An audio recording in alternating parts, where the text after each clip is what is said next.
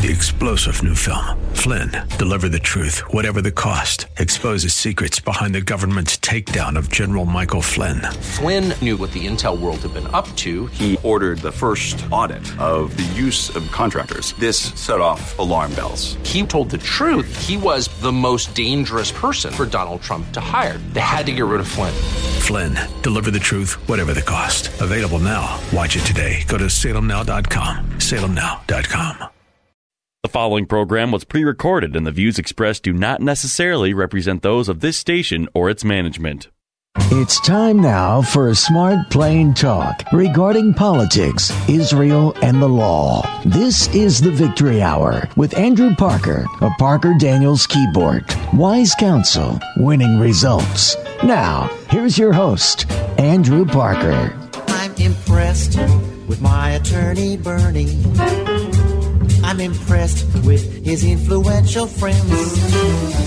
He's got very big connections, and I It's Sunday, four o'clock, and that means it's the best hour in radio of the week. It is the Victory Hour. I'm Andrew Parker, and I want to thank you first, once again, for joining us for another wonderful Sunday of talking politics, Israel, and the law. And I am very excited about our show today. You have heard her on the show a number of times before. We have spirited discussion and debate, and there are few guests that I enjoy talking with more than our guest today, Second District Congresswoman from the state of Minnesota, and that is Angie Craig.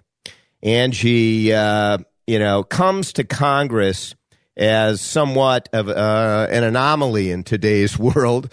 That is somebody who truly understands both sides of an equation and analyzes all sides, including ones that she ends up voting on and others that she doesn't. At least she sits and tries and does understand them. She's a businesswoman. And uh, while she is a part of the Democratic caucus and often votes with the Democratic caucus, which is the way the Republican caucus is as well, uh, and we disagree on a number of issues. We agree on a number of issues, and no matter uh, agree or disagree, we are able to talk through a number of issues. Uh, I love Angie, and I'll tell you that if the two of us were charged with getting the job done and solving problems, I know we could do it. And so hopefully that could translate into Congress. Uh, she's one of those members, though, that can understand uh, the other side's perspective, whether she agrees with it uh, or not in the end. She comes from a uh, slightly leaning Republican uh, district, frankly, and it's one that she initially lost in 2016, you will remember, just by 6,500 votes. And then has come back, and in her most recent election in 2022, won by the widest margin of uh, the three terms that she has been elected to Congress. An amazing victory, a resounding victory, really, by five points. And we welcome her to the Victory Hour, Angie Craig. Hello, Angie. Hey, Andy, it's so good to be back with you. I brought my boots this time, man. Yeah, I, fabulous. I, I would have worn them, but you know, I'm on Zoom here. Uh, you know that that was a landslide for the second district Yes. over here in 2022, and uh, it, it really is such an honor to be back. And I love sparring with you, by the way. Yeah, Um, well, it's and- always and fun. It's always fun, always fun. Thanks for having me back. Absolutely. You know, I, I want to talk a little bit, give you a chance to talk about the uh, 2022 election. A lot of people had written you off in the election toward the end. Uh, the polls were, you know, had your opponent up by uh, a number of percentage points. Uh, yet they were all wrong, and you uh, worked your tail off to the end. And again, a five point victory in such a close district, it really wasn't even that close of an election. I also want you to comment on your committee assignments uh, in Congress this time around. Yeah, thanks, Andy. So, you know, keep in mind too, this last election, we had a third party candidate back on the ballot. you know, it's a tactic that uh, gets deployed against me, but they got over 3% too. That's so right. Thinking about that, it really was just a landslide. My poll didn't have me uh, down, just so you know. So clearly, a little uh, accurate than the other side. But yeah, I mean, it was a tough election. I now hold the award, an award no one ever wants, of the most expensive House race in Minnesota history. Wow. Uh, I didn't know that. Yeah. Yeah, no, more than $30 million got spent in this last election. And I'll tell you what people really underestimate uh, about this congressional district. And I love being underestimated, Andy. So you know that about me. Yes. Uh, what people underestimate is, it, you know, this district is about a third Republican, a third Democrats, but that middle is super independent, and it still is over here. And it's a little bit libertarian. They hated mask mandates, they hated vaccine mandates, but man, when Roe got overturned, they really hated the government, politicians trying to tell them what the hell they should do. And yeah. so, you know, it was an interesting cycle, and I'm proud to be back to the Congress, proud to be back on the Energy and Commerce Committee the absolute best committee in Congress. Uh, 60% of all legislation this committee, including health care. And uh, I'm back on the ag committee. So I saw you had my friend Brad Finstad on recently. And, yes. Uh, Brad and I are the two Minnesotans who serve on the ag committee. I was just in a hearing with him last week and I was talking to a colleague and I told the colleague that Brad was the best of the worst that we could have sent uh, set set from the first district. I really like Brad, and we're already working together. Well, that's outstanding. You know, the Energy Committee uh, is such an important committee uh, uh, nowadays, and I know that uh, the president is now starting to look at opening some things up in terms of oil production uh, up in Alaska. Uh, what are you seeing in terms of initiatives, priorities for the Energy Committee? Well, I, I think, you know, my number one priority on that committee uh, is not energy, it's healthcare. And in, in, you know, specifically, I was just down at the border with 20 Republican colleagues to really get my uh, firsthand look at the fentanyl crisis in our country. You know, over in Hastings, we've had a number of high profile fentanyl poisonings in this congressional district. And so Horrific. getting after this issue is a huge priority for me. I've always been an all of the above energy Democrat. You know, I've been unabashedly unapologetic about it. Um, renewable energy, in particular, um, biofuels, ethanol has always been a high priority for me. That won't surprise anybody. Uh, I represent a district that is covered in corn and soybeans. 65% of it is covered in corn and soybeans every single summer. So always been a little bit of an outlier there. Certainly, we're transitioning to renewable energy in our country, but I think uh, that uh, we're still going to have, you know, a need for every single energy source here for a period of time, uh, and that you know, I uh, I won't apologize for that. Well, I'll tell you, there it is. Chalk it up. Number one for today's discussion with Angie Craig agreement between Parker and Craig on all of the above energy policy very good to have uh, that vote on the Energy Committee. And, you know, as I say, Angie Craig understands it, understands the importance of it. Today, we're going to talk about three overarching issues with Congresswoman Angie Craig. One is safety, both th- safety from foreign actors, uh, our position in the world, but also domestically safety, law and order safety at the border, safety from uh, uh, drugs coming across the border, as Angie just uh, mentioned. We're going to also talk about the economy and touch on free speech and censorship. So make sure that you stay with us. It's going to be a spirited discussion and one that I think you all will enjoy. We're going to take a short break. Jot this down. Next week on the Victory Hour, we're going to have uh, Republican gubernatorial candidate that just lost recently to Governor Tim Walz. That is Dr. Scott Jensen on the show. A lot has come out regarding COVID. You know that he's been a critic of public policy positions as it relates to COVID. A lot has come out related to it over the last several weeks, and we're going to talk to Dr. Jensen about his perspective on it. So, very timely discussion uh, with the good doctor, and uh, jot it down. He'll be on next week on the Victory Hour. We're talking today to 2nd District Congresswoman Angie Craig. Make sure to stay with us while we're on this short break. Go to parkerdk.com, Parker Daniels Kibort. Wise Counsel winning results. Number one premier law firm downtown Minneapolis, parkerdk.com. We'll be right back. Stay with us.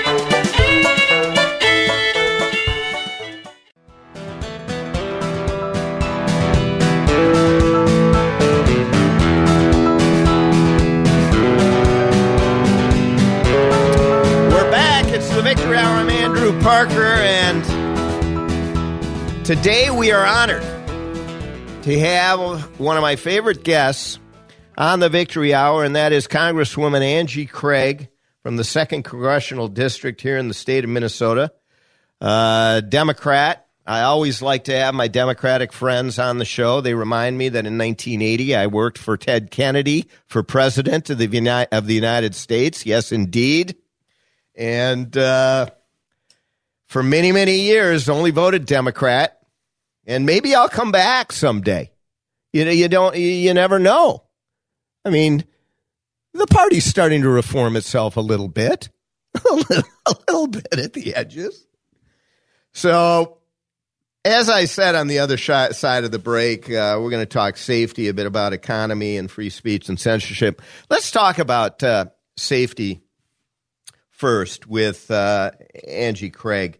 Um, let's touch on what, what you already mentioned a little bit, and that is uh, safety as it relates to uh, rules regarding what happens at our border, who we allow into the country, who we don't, and whether rules are important or not to have a border. Uh, I think most members of Congress on both sides of the aisle believe that to be the case. And it has just become this fight over whether we're going to let the other side get a victory or not, and it depends on who's in the White House, and and and it really has caused suffering for the American people watching what is happening at our border. What say you, Angie Craig? Well, you know, if you if you talk to Minneapolis Fed President Neel Kashkari, he'll tell you that you know the number one thing we could do to grow our economy in the United States is immigration reform, right? I mean, you talk to businesses here, the number one thing they talk to me about is the need for workforce. You talk to family farmers, that's the number one thing year round workforce, right? And we got really close. We got it across the finish line in 2013. My good friend Senator Klobuchar and John McCain were doing it together, right? Comprehensive immigration reform. But exactly what you said is the case now, Andy. Uh, nobody wants to find any middle ground in this issue. We'd rather use it as a political wedge issue in the next election than actually do anything about it. And, you know, this is one of those examples, too, where, you know, I, am on the bill, uh, was on the bill that essentially said to the Biden administration, don't end Title 42 until you have a plan in place to deal with the mass of migrants that would come over the border. Look, we need to make sure we're vetting people who, who should come in, who should stay out. That, you know, if it takes seven years to get through the process of immigrating to America, then of course people are going to try to come around the legal immigration process. So, you know, part of the challenge and just frustration I have is folks would rather use this as a political wedge issue than actually deal with the issue. And it really is depressing the economic growth of America. And, you know, I don't have a lot of confidence that this is going to change anytime soon. Quite frankly, I maybe had uh, more optimism five or six years ago, but, you know, it seems to be that we're stuck in this perpetual whatever. And, you know, I just went down to the border. Um, I got a first hand look uh, at you know what's what's happening there. There there have been you know some movements by the biden administration lately that have kind of infuriated uh, some of some of the progressives on immigration right? Um, and I, I you know i i think that uh, some of these things are exactly the right thing to do. Um, we are going to end Title 42, but we are going to require for migrants to check in uh, to you know these other countries as they're coming across. Uh, again, just like we did in the previous administration. So, you know, it's an interesting uh, debate that is just more politically motivated than anything, Andy, as you described. Well, there is uh, issue number two that we can say there is much agreement, maybe not entirely, but much agreement with Angie Craig. And you can tell from the way Congresswoman Craig talks about issues like this that she understands and comes first from a sense of business orientation. She's a businesswoman, and we need more of them in Congress, quite frankly. She understands that uh, vetting people at the border is a safety issue for the United States, while she understands that a large open door of immigration is good for the United States. It's good for our economy and for uh, business. And so vetting is important, streamlining this process is important, and ultimately safety and security with a big door of immigration is important.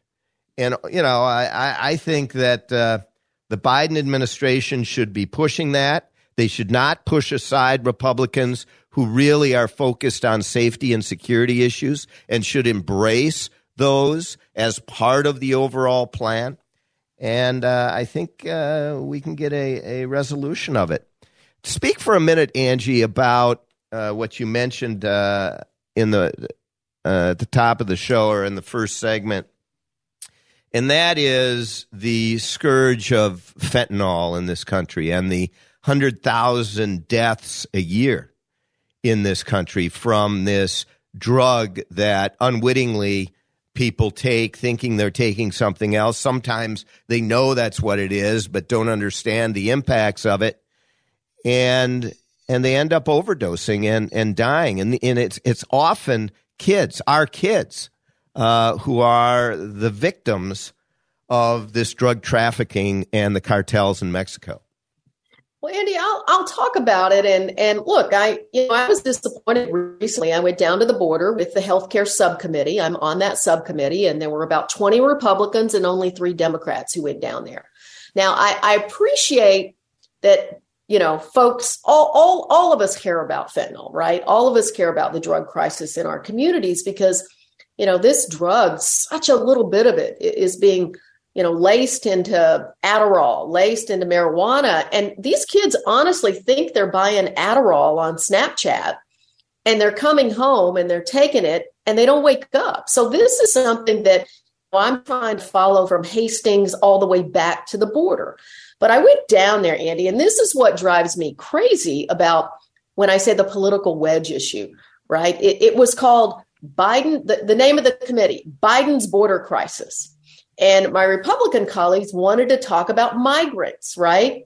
Well, look, 97% of the fentanyl coming into this country is coming in through our ports of entry. It is being transported by American citizens. So, you know, fine, let's talk the 3% coming on the backpacks of migrants if you want, but you're ignoring the problem. So I went down there, honestly, uh, to understand the issue better, but also to call out my colleagues for making this a political wedge issue. I want to know from Customs and Border Protection, the people at the ports of entry, what technology do we need to get you? How can we set up more screenings and not stop the flow of other economic uh, trade items coming into our country to catch more of this fentanyl? Also, because you can get such deadly amounts through such small weights. What do we need to do with the laws in this country? Because a lot of the raw materials for fentanyl, Andy, it's coming in through the U- United States Postal Service or UPS or DHL, the carrier companies. So, look, if we're not politicizing the issue, we say, okay, 97% is coming across the border through the ports of entry. How can we catch more of it? How can we stop it? How can we make sure that our laws for distributing fentanyl, for example, Last week in Congress, I voted to permanently schedule fentanyl as a schedule one drug. It's temporarily today. I was the only Democrat on the committee to vote for the HALT Act because some Democrats don't like the mandatory minimums in that bill. Well, look, if you're distributing fentanyl in my community, I want you to go to jail for a damn long time. There it is safety and security. And, you know, Angie Craig knows a bit about safety and security and the need for it. She is a law and order Democrat. And, you know, they're law and order Republicans. That doesn't mean you throw justice out the window. Justice has to be the foundation, and Angie Craig fully understands that. But she also understands what it means to be a victim of law and order going awry. Why don't you speak a bit about your recent experience and who this guy was? Yeah, no, I, uh, I, I I'm usually a workhorse member of Congress who kind of keeps my head down and tries to stay out of the national press. But uh, a, a, random guy got on an elevator with me in DC about a month ago, and um, he decided that he was going to command to go to my apartment. And that wasn't going to happen. So uh, I, I, knew right then and there it was going to go, whatever was going to go down was going to happen on that elevator, Andy. So I, I fought him off. Uh, he got a nice uh, face full of very hot coffee. Uh, that was about the only weapon I had with me that morning. And um, look, I, I, I'm, I was lucky when I figured out uh, when he got arrested and came to understand that I was his 13th count of assault on his record. You know, th- this to me was the intersection of mental illness. He's mentally ill, of addiction. He was on something homelessness, barefoot, I mean, shoeless, you know, and, and, and public safety. This guy only got 10 to 30 days in every other count of assault. So, and some of them, I understand, he was let out entirely. Not even prosecuted. So, look, it's not, it is a contradiction, but it's not to say every single person deserves to be safe and that we shouldn't allow 13 counts of assault before someone does any real time. And he's 26 years old, and we failed him from a mental health perspective as a society. We failed him from an addiction perspective, and he's on the street. So all of those things can be true at once. Yeah. And you can support all of those things at once. And, you know, that's my newfound commitment is just, you know, going back and fighting for all of these things, Andy. Well, you know, I, I saw a quote from you regarding this issue um, you know, if you throw somebody in jail for 10 days, what do you think's going to happen? And your quote is, there's your punishment, and we're going to let you right back on the street. What do you think's going to happen? and this is the common sense that Angie Craig brings to Congress. Forget about which team or which color she's wearing or anything else. It's the common sense foundational thing, you know, that you would think that's what Minnesotans want. And they have repeatedly uh, said that in the second congressional district, sending Angie Craig back to Congress for her third term. And we'll see how many more terms. We're talking to Angie Craig, second congressional district here in Minnesota, representative to the U.S. House of Representatives, one of 435 votes. Very. Uh, honored and prestigious position that she holds, one of 435 votes on important issues that affect us every day. And she's there working, working for the second district. We're going to take a short break. Go to parkerdk.com during this short time, and we'll be right back to talk a little more about safety. And then uh, maybe you want to hear about the economy and what this businesswoman thinks about where we're at how Joe Biden is doing. Stay with us because it's not a long break.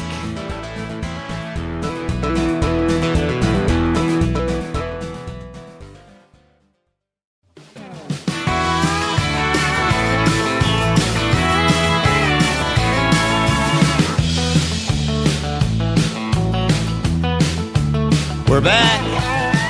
I'm Andrew Parker, and thank you once again for joining us on the Victory Hour, where each week we talk politics, Israel, and the law. And this week we are honored to have as our special guest Second District Congresswoman Angie Craig joining joining us on the Victory Hour. We were just talking about uh, safety and security, particularly at the border, but also uh, right where we live Washington, D.C., for Angie Craig, where uh, she was confront, confronted by an assailant and uh, learned later on that, you know, our system of justice isn't working so well because it allows innocent folks walking the street, our citizens, to be assaulted in such a manner. And we need to we we simply need to do better in that regard, uh, Angie. What are your thoughts about support, both economic support but also moral support for police, those on the street that are uh, charged with safety and security for all of us? Well, start with the financial support. I um, funded five new police officers in West St. Paul and South St. Paul here just this year in the congressional district, supported the Dakota County Sheriff's Department with a big award, uh, grant money, and Scott County as well. I was just uh, in Scott County, in fact, meeting with the sheriff and touring the jail here this week. Um, so the financial support funding the police which is exactly what i've been doing uh, over the last uh, three years four years in congress you know the moral support uh, is really an interesting comment because um, you know i just met with mppoa um, you know that uh, the minnesota peace and police officers association actually supported me publicly endorsed me in uh, my last reelection and, you know, it's kind of ironic to me when people try to put me in the bucket with other Democrats on some of these issues. It's like, what are you talking about? Do you think MPPOA would have endorsed me for my reelection if I had done anything other than support our local police departments and our state police departments? And it isn't helpful. Um, this knee jerk reaction from politicians, you know, every time there's a an incident, which which which are serious. I mean, when we look down at Memphis, what happened down there, and you know, I, I got my start in journalism in Memphis, by the way, Andy, all those years ago, covering the night cops beat, literally covering the Memphis Police Department uh, when I was twenty something, early twenties, and you know, we can all look at an incident like that, at a horrible attack like that down in Memphis, and say, it's awful. Like the culture of that department must be broken. That's exactly the conversation that I'm having with, you know, Chief Roger New here in Eagan when things like that happen. Sheriff Tim Leslie, uh, Luke Hennen, uh, Joe Leko. You know, those are the conversations: is how can we improve policing in our country? But to have this um, knee-jerk reaction and throw every police officer under the bus every time an incident happens you know, I, I fair. And, and it certainly doesn't lead to better public safety in our country. And that's what I think politicians have got to figure out is if we have to choose between public safety and supporting law enforcement and uh, social justice, we've already lost. We have to have both in our communities. And yeah, that's more complicated. It doesn't fit nicely in some, you know, political talking point bucket. But as it turns out, these things are complicated.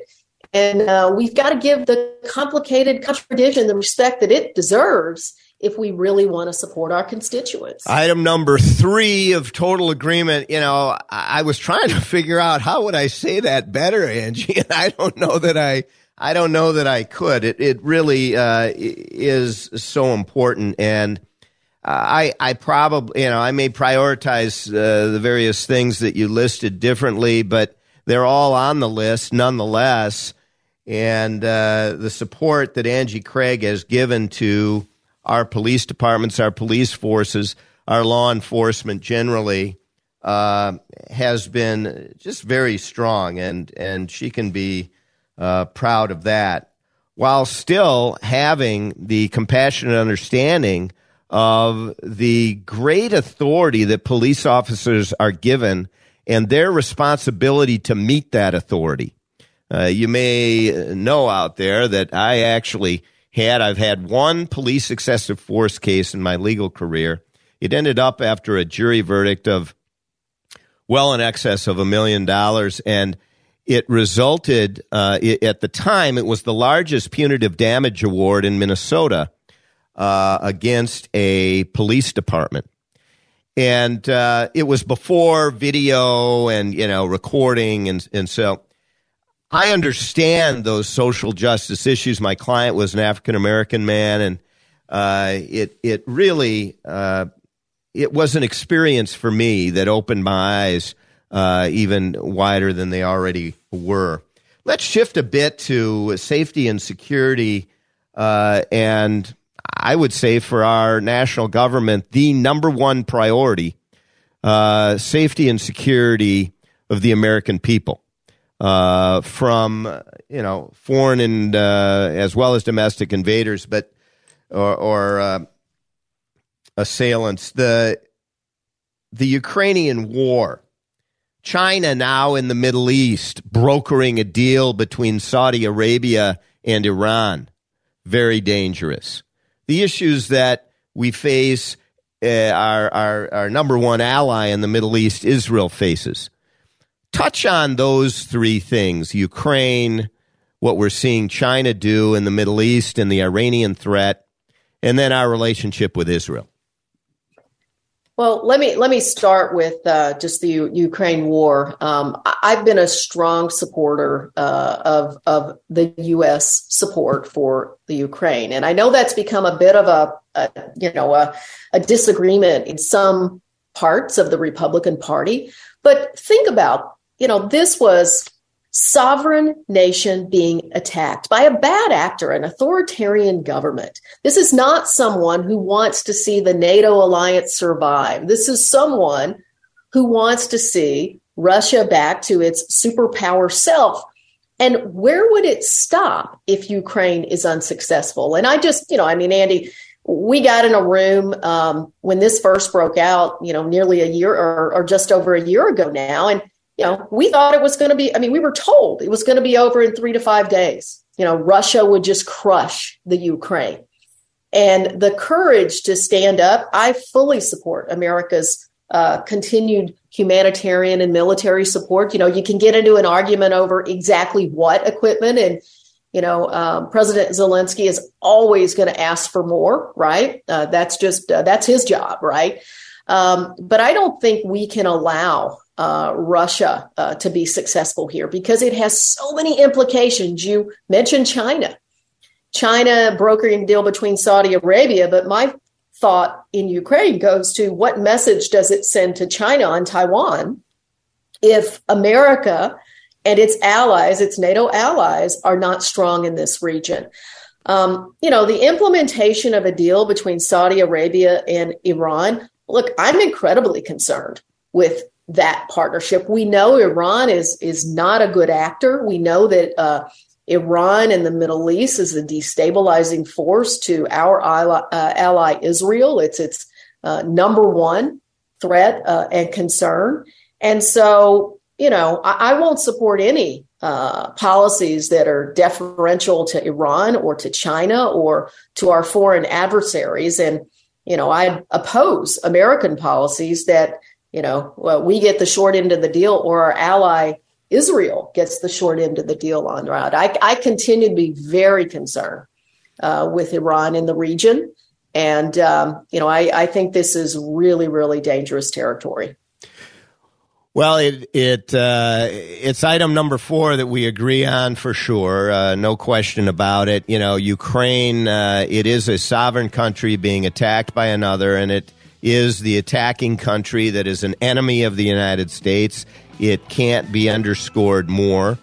Certainly, uh, I do not want to be hypocritical, and I am not being hypocritical when I say that any attack on the sovereign state of the Jewish state of Israel uh, similarly uh, should be defended and opposed by the United States vociferously whether it be by Palestinians, but much more so uh, by Iran, or you remember a couple of decades ago by Iraq launching Scud missiles into uh, the state of Israel. Israel still suffers from missile attacks that we don't even read about here in the United States. They don't even bother covering it anymore, but it terrorizes uh, the, the citizens of the state of Israel on a regular basis, as Angie Craig is very aware of.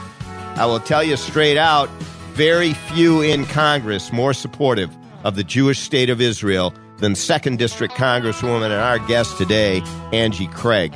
Proud to have her representing the 2nd Congressional District. We're going to be back after this short break for our final segment. We're going to talk a little free speech and censorship. Where are the Dems and the Republicans on this foundational issue here in the United States? It'll be interesting.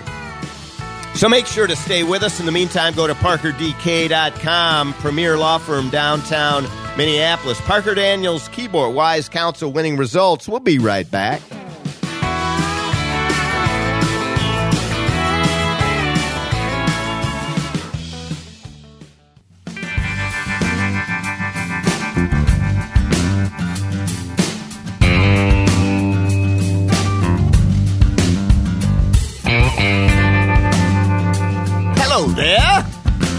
We're back.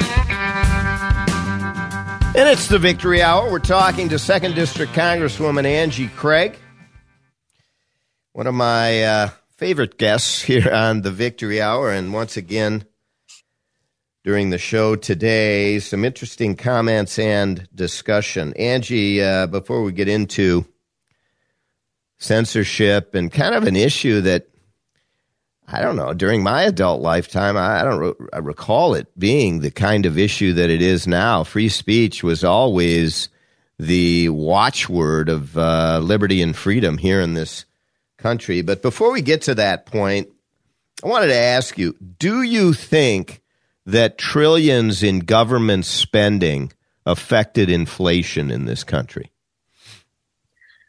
Well, you know what's really interesting, Andy, to me is uh, when I stand on the House floor, my Republican colleagues like to forget, like in a hurry, that 25% of our nation's debt was actually incurred during President Trump's administration. So it's stunning to me. Let's just all remember $7.7 trillion. The Tax Cut and Jobs Act was part of that. And then the COVID spending that I partially uh, voted for, that was in it too. So I do think that we have a complicated economy right now, one of the lowest unemployment rates in the history of this country. Employers keep adding jobs. Their problem is they can't find workers. Inflation is now at 6%, I think was the last report this week. It's ticked down just a little bit.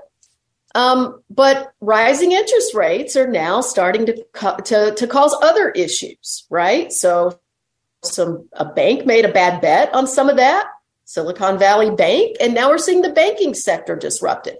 None of this is shocking to me, Andy. I've been saying from the start, when COVID began in March of 2020, that this was going to be like playing whack a mole that game when I took our four boys to Chuck E. Cheese.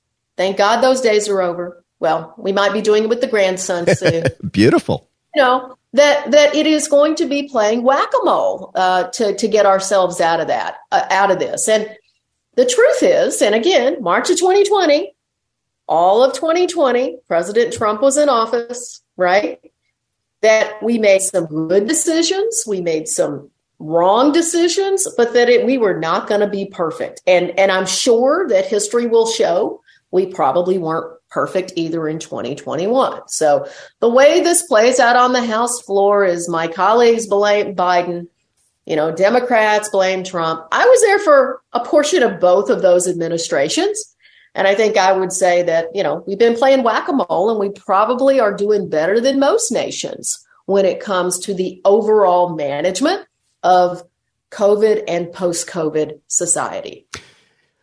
Well, it, the, this is one area that you know folks who listen uh, to the Victory Hour, as many do on a fairly regular uh, basis, uh, know my judgment on. Uh, that uh, I think the first expenditure related to COVID uh, was one that had to be taken, and even if it was a mistake, it was such an unknown area of uh, life that we were in when the pandemic hit. Uh, n- nobody knew how to respond or deal with it. But the repeated s- expenditure, even to the point of the infrastructure bill, which some say isn't an infrastructure bill, others say it definitely is. the the passage of the Inflation Reduction Act, with which many say is not an Inflation and Reduction Act. These sorts of things, um, uh, you know, didn't help inflation and.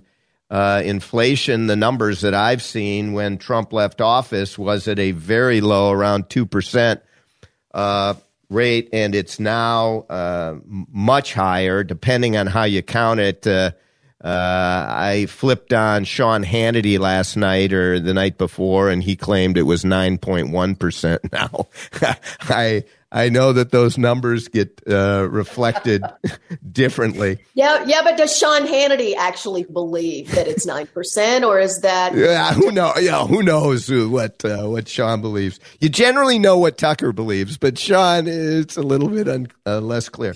In any event, uh, you know I I'm an economics major. I remember a little bit of it from way back when, and uh, when I was taught that, I I just learned that heavy government spending is is an inflationary pressure. It doesn't mean you're going to have, but it's an inflationary pressure, and I I, I just think it's something that we have to be uh, very careful of. And, and Andy, you know, I, I don't want to uh, defend the framework too much here because uh, you probably know that I'm one of two Democrats in the country who has praised Biden to say, look, I, I think he's done some good things, um, but I wish he wouldn't run again. I'm ready for the next generation of leadership. You know, uh, the only two of us willing to say that out loud.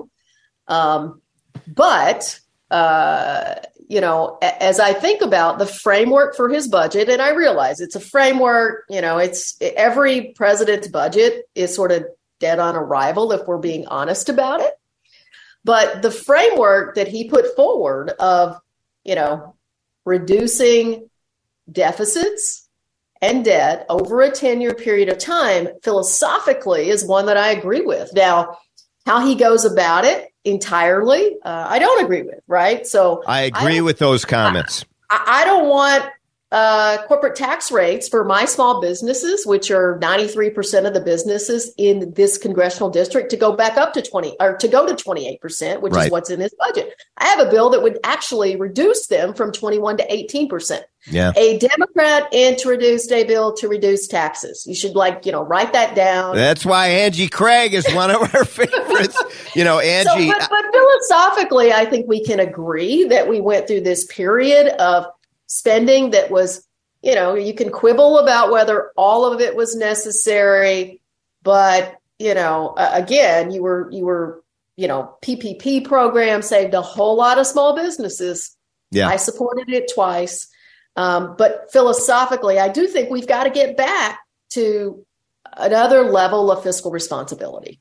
Well, there is uh, partial agreement there, and I will say this: uh, while Angie Craig says she wishes Joe Biden doesn't run again, I have said on this show I wish uh, and hope Donald Trump doesn't run again. So, you know, I just think this country can do better.